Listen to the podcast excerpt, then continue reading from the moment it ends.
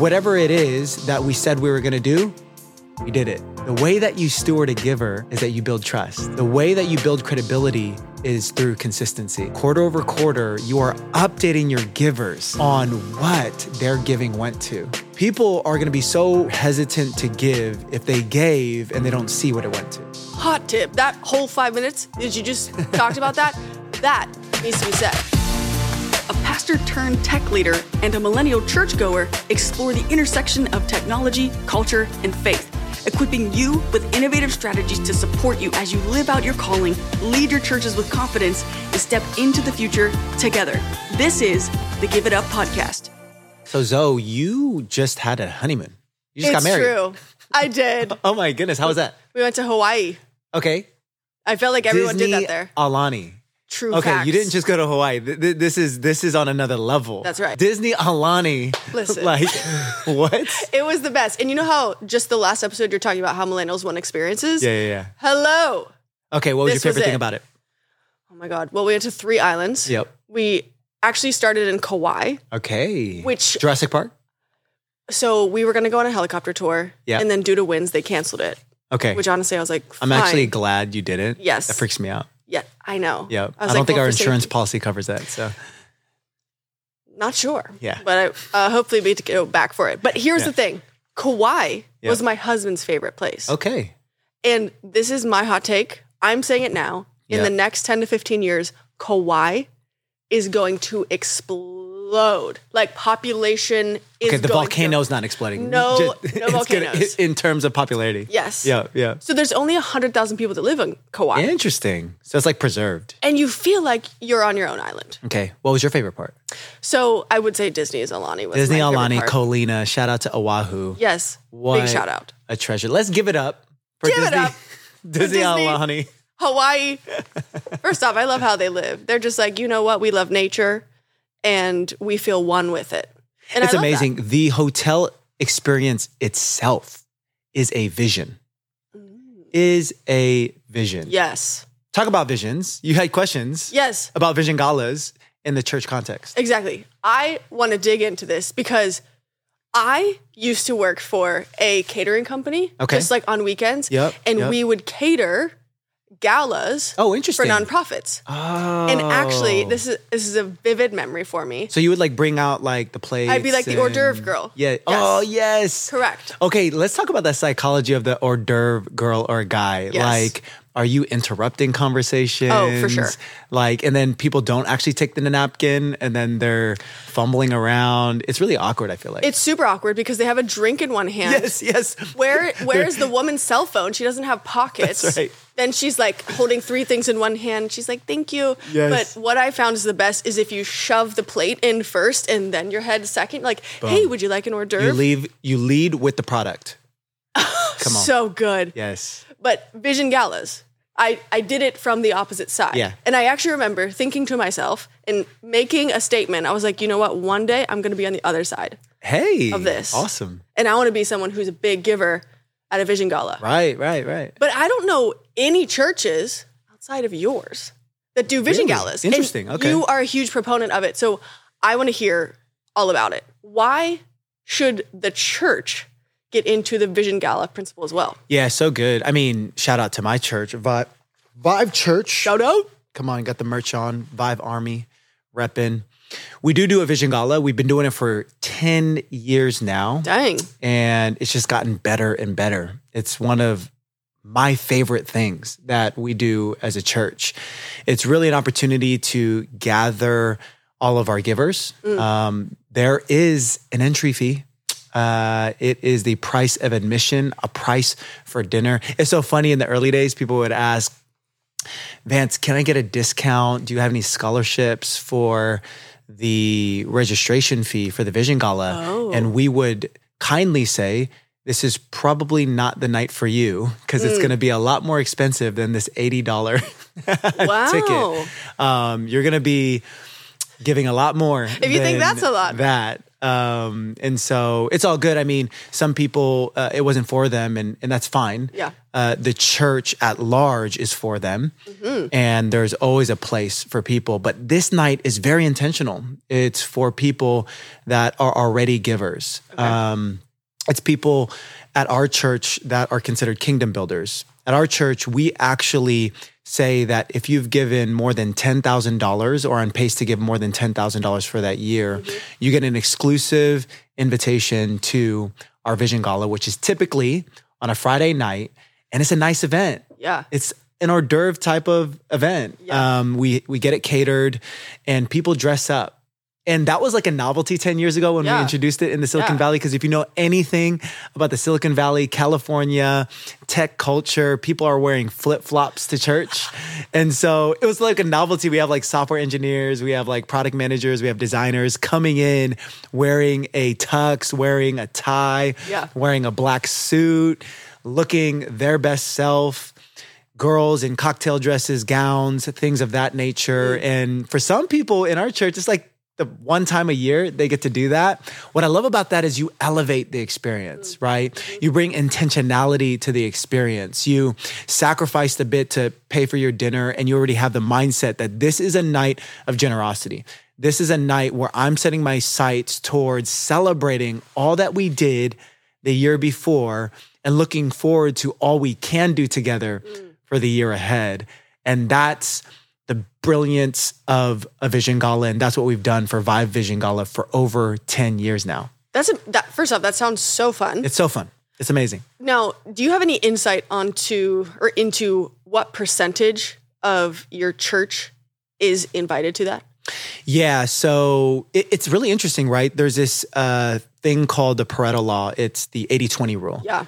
where 20% of most organizations account for 80% of the work, mm-hmm. right? And that actually is pretty similar in the church space, Okay. where 20% of an organization, a church, even if we're talking about charitable organizations, 20% of your top most active, most consistent givers is typically accounting for 80% of your budget. Crazy. And so if I were to just create like one principle out there, not just for Vive, but for the church at large, it would probably be, you know, that top 10 to 20% of people that would be invited to a night like this.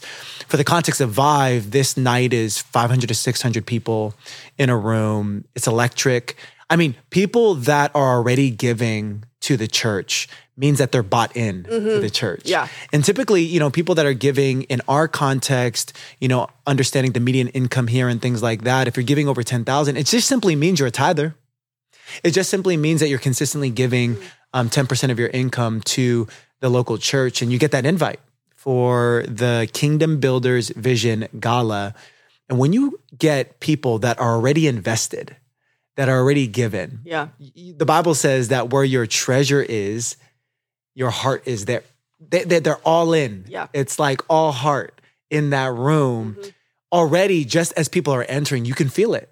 You can feel an atmosphere that is expectant, an atmosphere that is anticipating. Mm. And a pastor, a leader of a church, can do so much in a room like that. So I encourage every pastor, hey, if you haven't done a vision gala, if you haven't elevated an event like this within your church, it can be catalytic.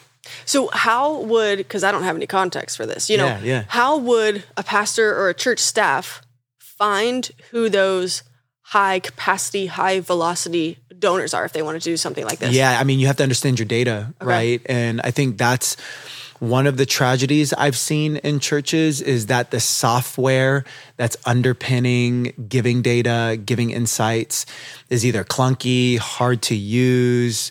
Um, maybe the CFO or kind of the executive pastor knows how to navigate it with some training and some experience, but typically the lead pastor um, doesn't know how to navigate it. How do we build tools in the software space? Yeah. Overflow is really committed to build these tools that even a lead pastor, and that's not disparaging, like even a lead pastor um, can log in and, and understand the data. Uh, but yeah, it's it's really analyzing the data, and the way that I would do it is I would download or with the interface like Overflow, we make it super easy, and we identify those people. You can literally set a filter to year to date giving and just literally do a pull, right? And see those people. I would also honestly maybe even pull a filter of people the that are recurring in their giving. Uh, maybe they've put their tithe on recurring, or you see a pattern Yeah. of giving uh, their tithe. I would actually try to specify it to those people. We say at Vision Gala that if you're going to participate in the vision, it is not your tithe, right? And so if you're not yet a tither at the church, that's actually our next step for people mm. at something like a Vision Gala is to encourage them to activate the tithe. That's first step, right? That's not even giving. Mm-hmm. What my faith informs me is that that's just returning. Wow. Yeah. That's just returning to God what's already His that He mm. asked us to submit to Him.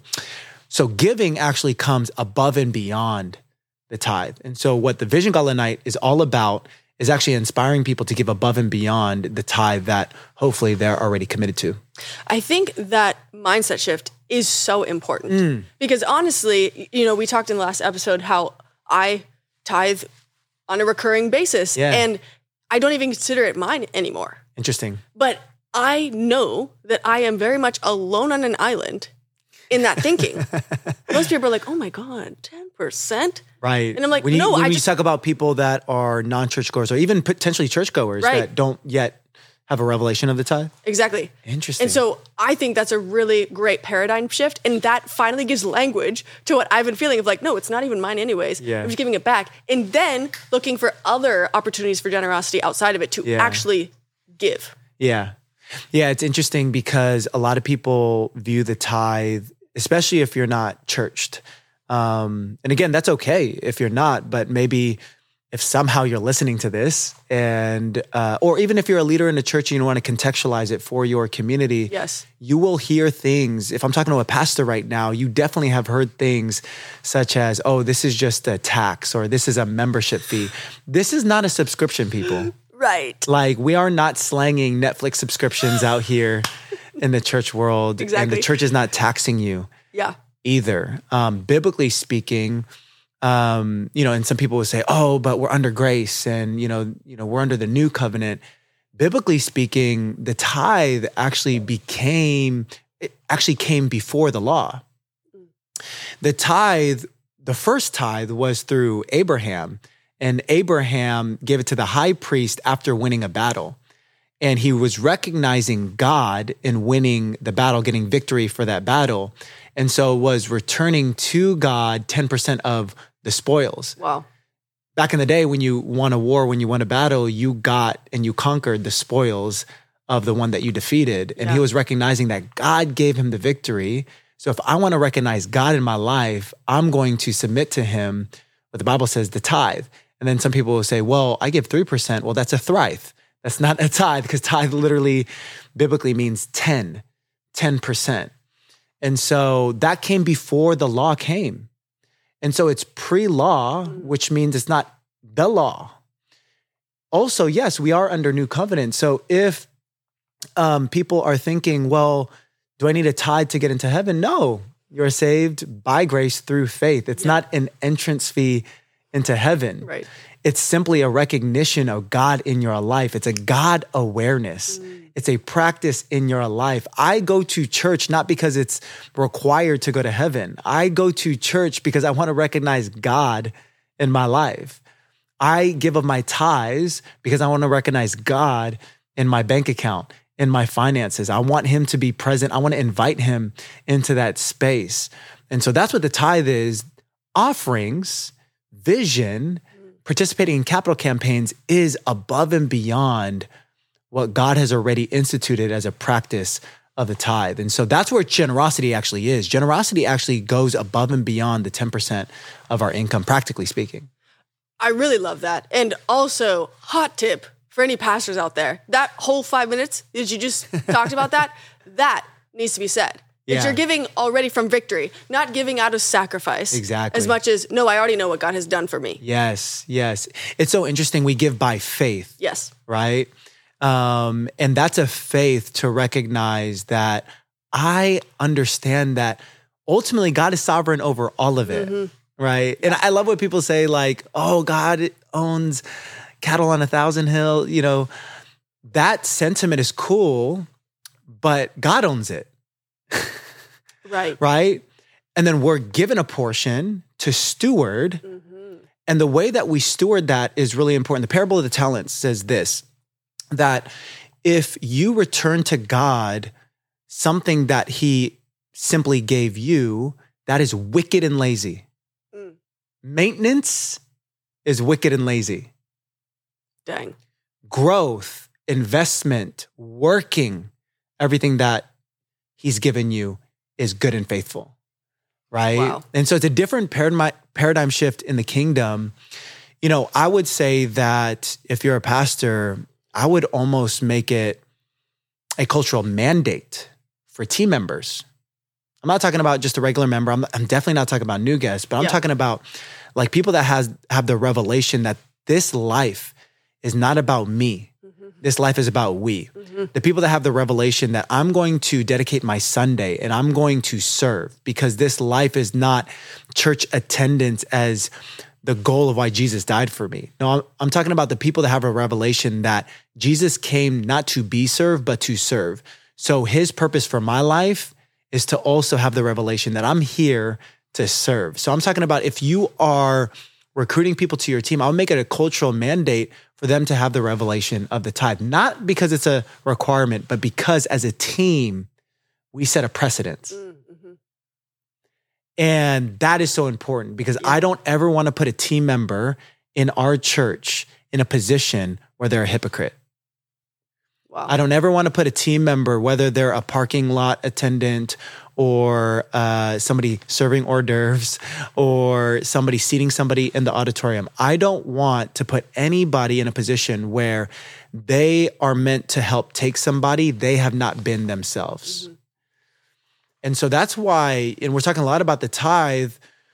We're really wanting to, you know, talk about vision galas, but it's hard to put on a vision gala if there's not a core in your church that have a revelation of the tithe. yeah. I think that's so powerful. And you mentioned the word stewardship, which is where I want to Yeah. go next. Yeah. How do you steward high capacity donors? Mm. And do you have to steward them differently than, say, someone who is just a recurring, not just a, who is a recurring giver, but not to the tune of maybe others? Yeah.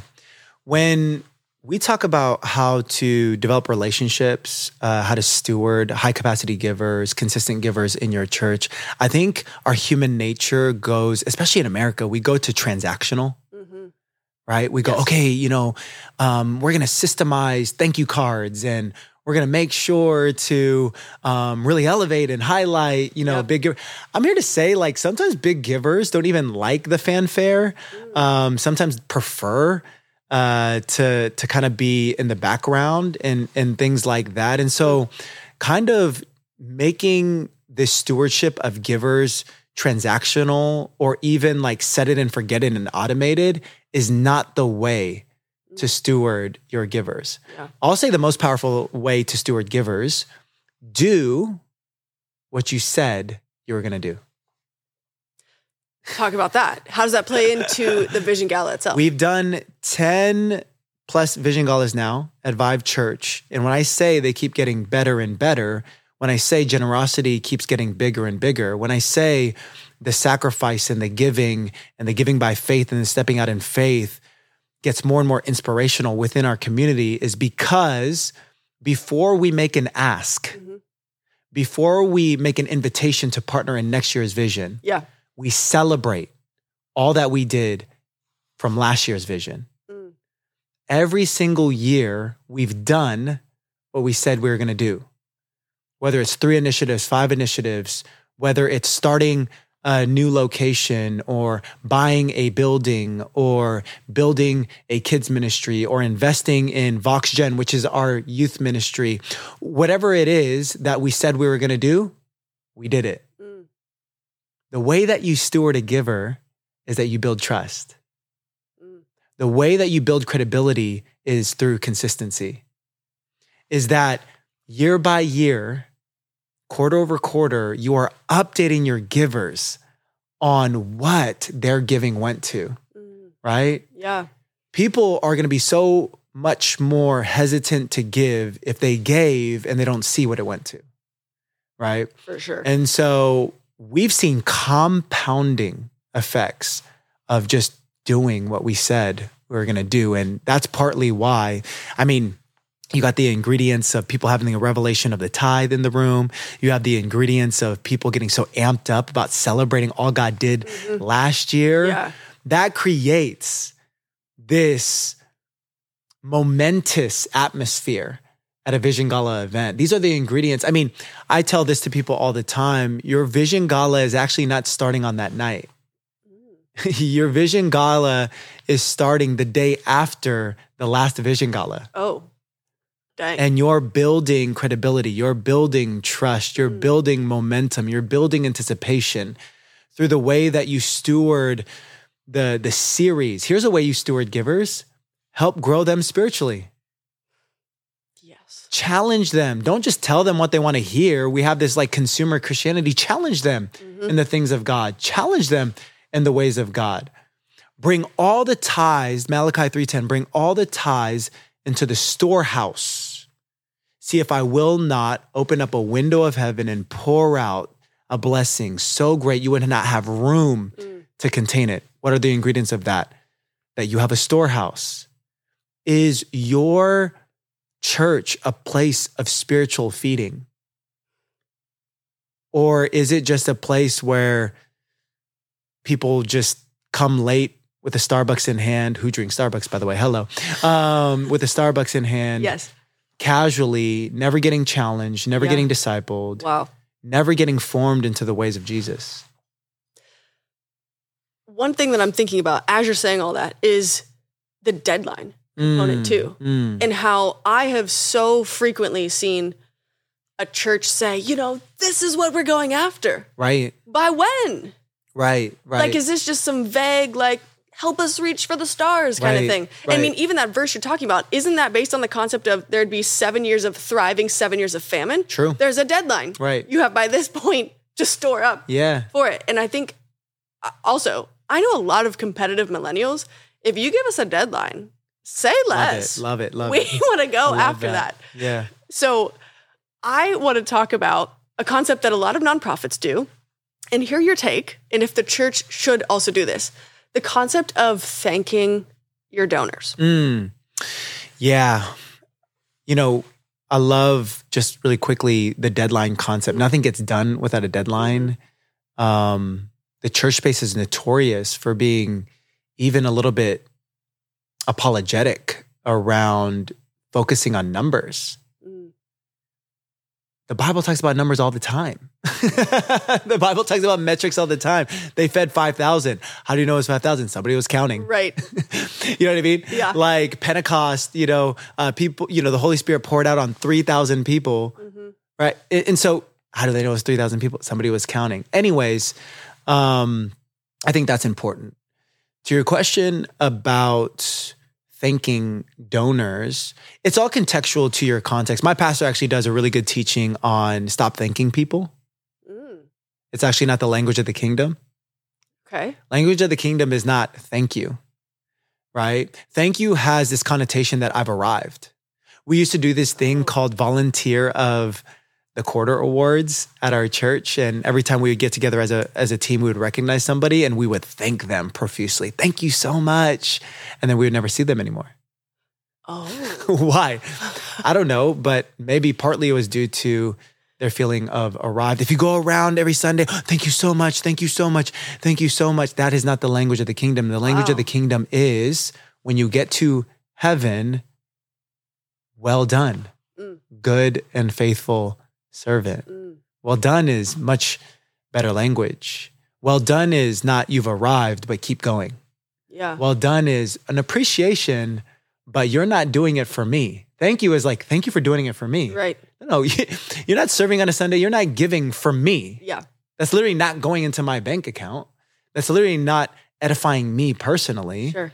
You're doing it unto God. Yeah. So, not thank you for me. Well done. Keep doing it unto God. So, how do you differentiate that in your language when it comes to kingdom builders and mm. vision galas? Yeah. How does it not give people the essence of, look at us go. We're such high capacity donors. Obviously, they're not saying it in this way, but right. how do you balance that line Yeah. of making people not feel like they've arrived, but also empowering them because of what they have done. Yeah. I think it comes back to the impact. Mm. I think it comes down to really the language of a business person, right? The language of a business person is ROI, uh, return on investment. Mhm. It's this idea, it's this concept that I don't want to see things as expenses. I want to see things as investments. And I want to understand the return on that. Obviously, in the church context, you know, churches are 501c3 nonprofit organizations. We are not returning money and yielding a return Mm.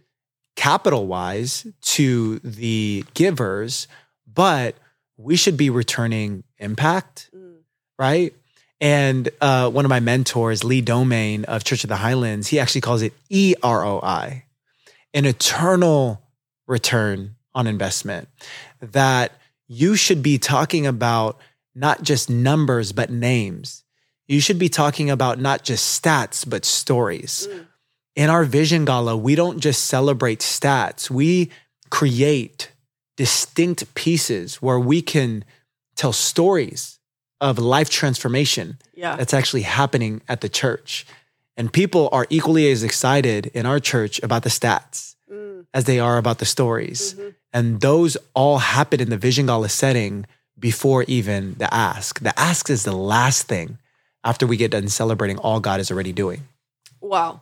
Now, we're obviously going to dig a lot more into vision and stats in future episodes, but to put a bow on this, Yeah. I think you are saying with a resounding yes, every church should do a vision gala. Oh, if you're not doing a Vision Gala, you're definitely missing out. I want to be like the FOMO master.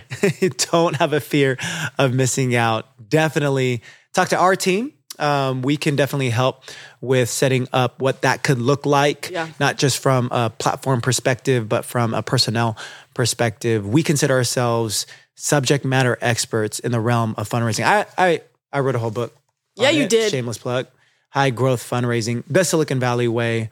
That really just means how do you create catalytic campaigns? Vision Gala can be a catalytic moment, catalytic campaign for your church. Love it. Thanks so much for listening to the Give It Up podcast. If you want to receive even more insights on church innovation, culture, and giving, now you can sign up for free to be an Overflow Insider, where you'll receive exclusive content, discounts, direct access to Vance Roush to get your questions answered, and also invite only access to our monthly fundraising leadership forums. Head to overflow.co backslash insider or just click the link in our bio to sign up for free today. In order to get this podcast in the ears of even more church leaders, could you please subscribe and leave a review for the show? This tells the podcast players what people are enjoying and want to hear more of, and we are adamant about providing maximum value to even more church leaders. Thanks so much. We'll see you next time.